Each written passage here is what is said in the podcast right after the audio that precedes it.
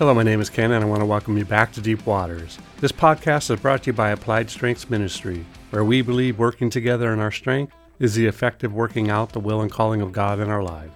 The title of this message is That Which Was Lost. Pay attention to the word was, cuz, because this is what the message hinges on.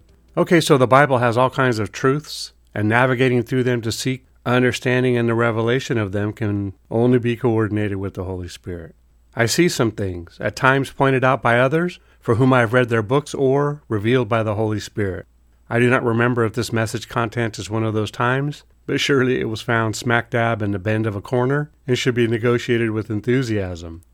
Jesus states that he came. By the way, he states that he came for a bunch of reasons, some of which are primary in cause and nature, and some are to continue his work as he was doing, which is to seek and save that which is lost.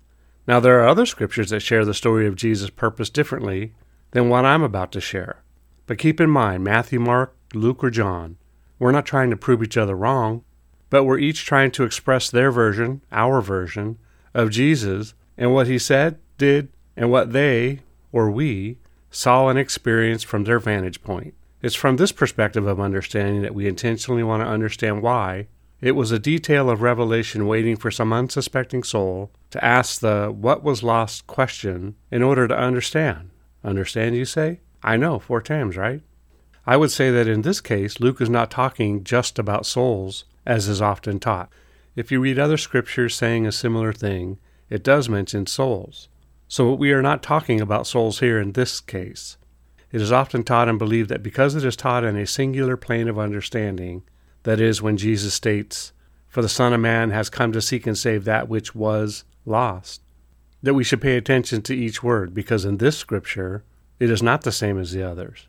Luke 19:10 states, "For the Son of Man has come to seek and save that which was lost." Now you see the was was? In case I lost you, I would like to illustrate that we are all lost as it relates to the things of God. We is lost. We, right now, at this very day, are lost. Yes, at this very moment. Go ahead, look for yourself. You won't find you, I promise. Now, I'm not talking about authentically born again believers, but I'm also not talking about being lost in this message. I'm looking to discover the reason why Jesus stated was lost. So, what was Jesus going after while down here on earth? Well, I would say to you that in addition to souls, he was going after what we humans lost in the garden. Has anybody seen my contact? Though it's a blur, let's read on. Genesis 3 6 and 7 state so when the woman saw that the tree was good for food, that it was pleasant to the eyes, and a tree desirable to make one wise, she took of its fruit and ate. She also gave to her husband with her, and he ate. Then the eyes of both of them were opened, and they knew that they were naked. And they sewed fig leaves together made themselves coverings.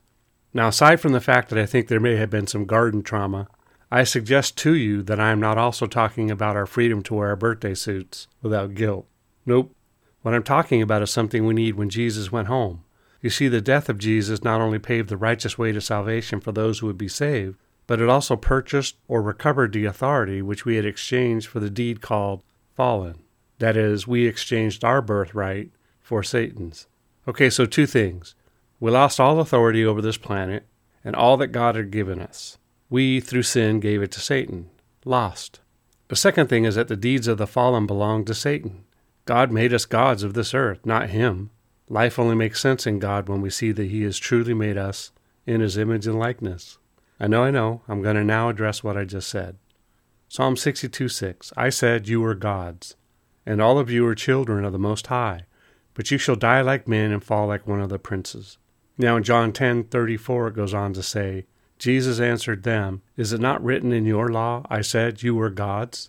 For more discussion on the Gods We Are statement, please view the message titled, Did We Fall Out of Our Cribs in Heaven? Now, but suffice to say, it wasn't going to last very long. That is the all the benefits that come with being gods of this world thing.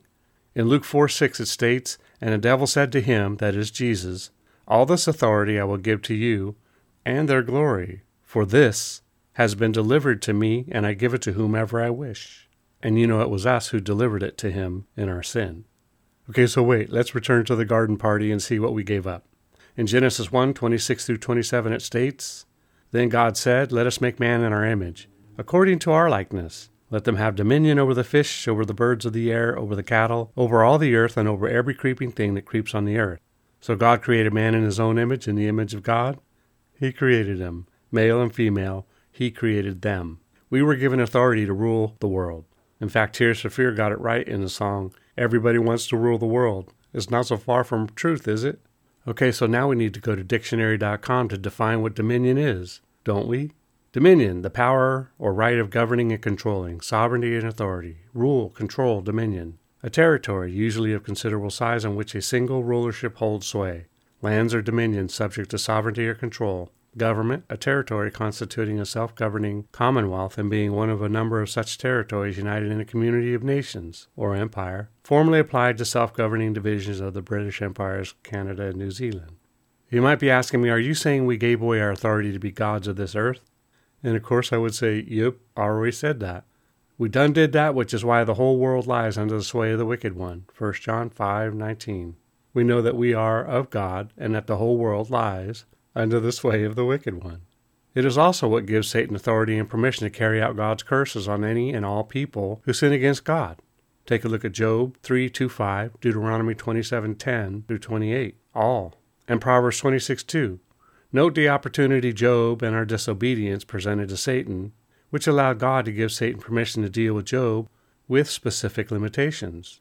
You can find that in Job 1 11, 12, 2, 3, 7.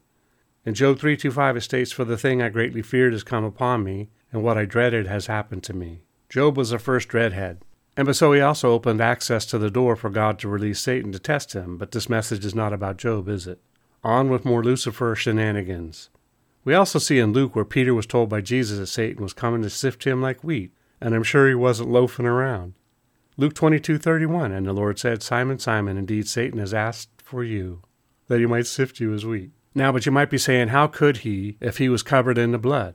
This is why, as Christians, we needed the authority to work against the devil's strategy, which we can only do so after we are authentically born again believers. Jesus got back for us one of the things that we lost, but we are not there yet and still need to chat about the other things we lost. So this is why when it states, for example, in Galatians and 2 Corinthians, we see some of the results of Jesus going to the cross taking our place.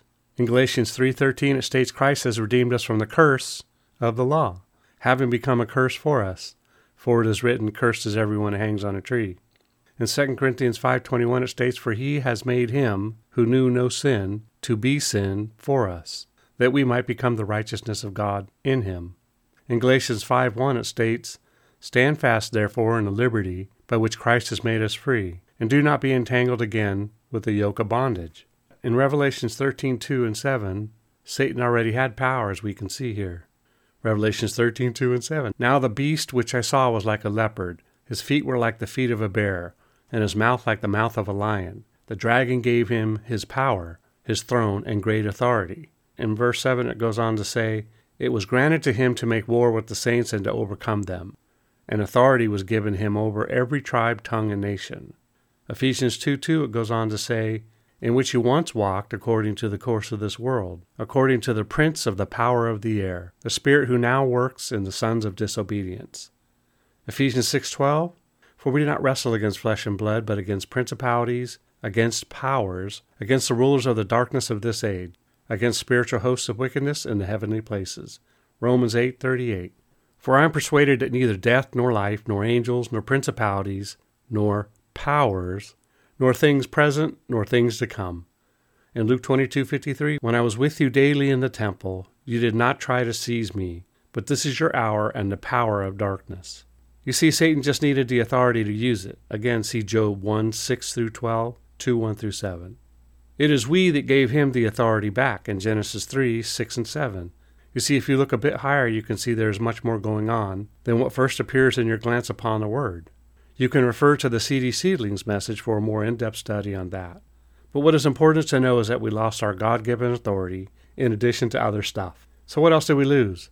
Our direct relationship to and with God. Now, I'm not saying that we had the Holy Spirit in the garden, but surely we had to have some power to use the authority God had given us. Doesn't Revelation 13:2 say it? And if it is true for Satan to have both, then surely it is important that we have both. In Matthew 3:11 it states, "I indeed baptize you with water unto repentance, but he who is coming after me is mightier than I, whose sandals I am not worthy to carry. He will baptize you with the Holy Spirit and fire. Well, that's it for today. As I said earlier, this is episode one of two.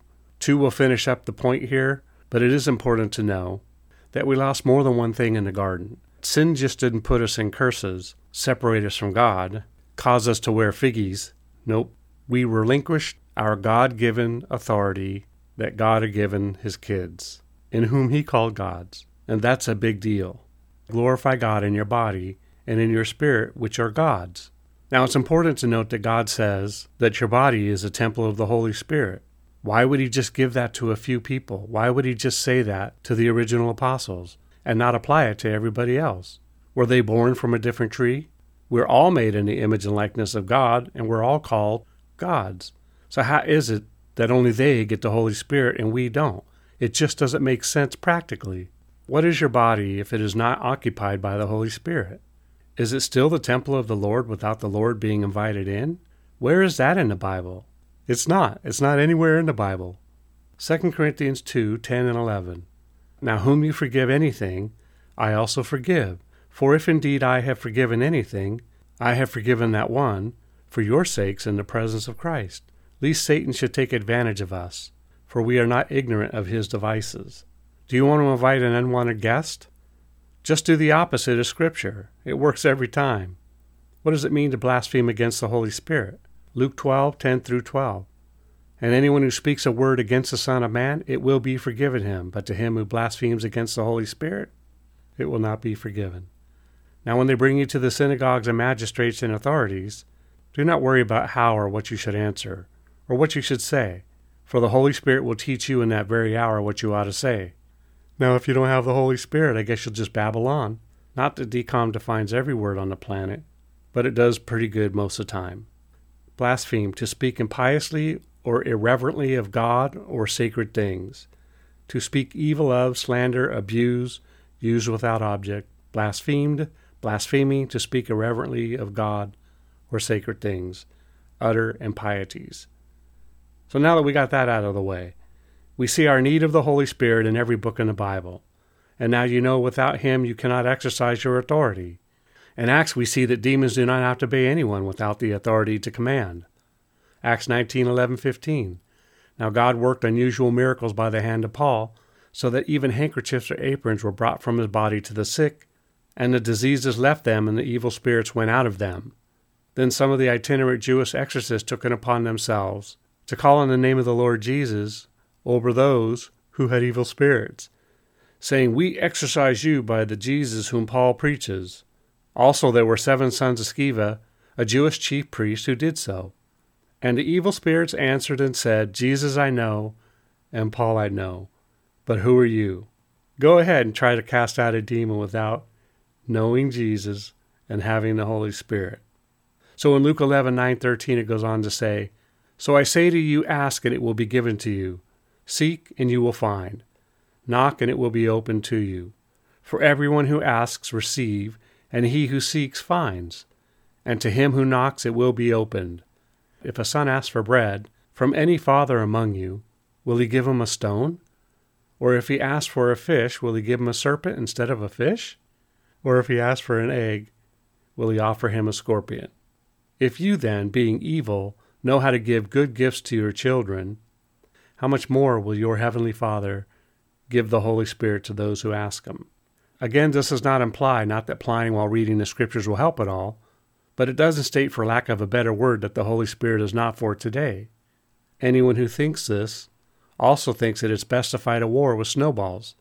In finishing, we see that the statement was lost applied not only to the restoration of our relationship with God, but it also applied to the authority we lost in the garden of God.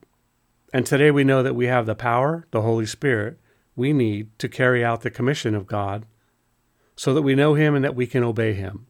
2 Thessalonians 1 8, 1 Samuel 15 22. Also, we are able to remove demons from the children of God by the authority of God. In Luke 10 17 19. Then the seventy returned with joy, saying, Lord, even the demons are subject to us in your name. And he said to them, I saw Satan fall like lightning from heaven. Behold, I give you authority to trample on serpents and scorpions, and over all the power of the enemy, and nothing shall by any means hurt you. So this wasn't a part of the original message, but I just got this. So check this out. Even the demons are subject to us in your name. When I read your name, it's like when you do something in the name of Jesus, you're not just doing it in the name of Jesus, but you're doing it in the name of Jesus and his Father and the Holy Spirit. You're doing it in the total sense of Jesus. You're not just doing it in Jesus, the man's name. It's Jesus, the God man's name. It's Jesus, the King of Kings and the Lord of Lords. You're invoking the entire and totality of God, not just a fraction of it. This is why you need the Holy Spirit. This is why we need the Holy Spirit to do what God has called us to do on this planet. For more on the Holy Spirit, see my message on church purpose. Well, that was a whole bunch, but that's it for today. So I hope that you see in this message that Jesus came back for something that was lost in addition to what's being lost, which is our salvation. Yes, that was lost, but every time a child is born and given to sin, he is not connected to salvation. So it's more than just salvation that Jesus came for. He came to give us back power, He came to give us back authority. Those were also lost in the garden. Remember, it's not what you find wrong or disagree with regarding these messages, but what you can take away from it. Together, we can do more to impact the kingdom than if we work alone. Let's flip the script and kill, steal, and destroy the works of the enemy and create space for the light of lights to shine through into people's lives. Plant a seed and click on the like and subscribe buttons. Let's build this ministry together. Thanks and see you next time in Deep Waters.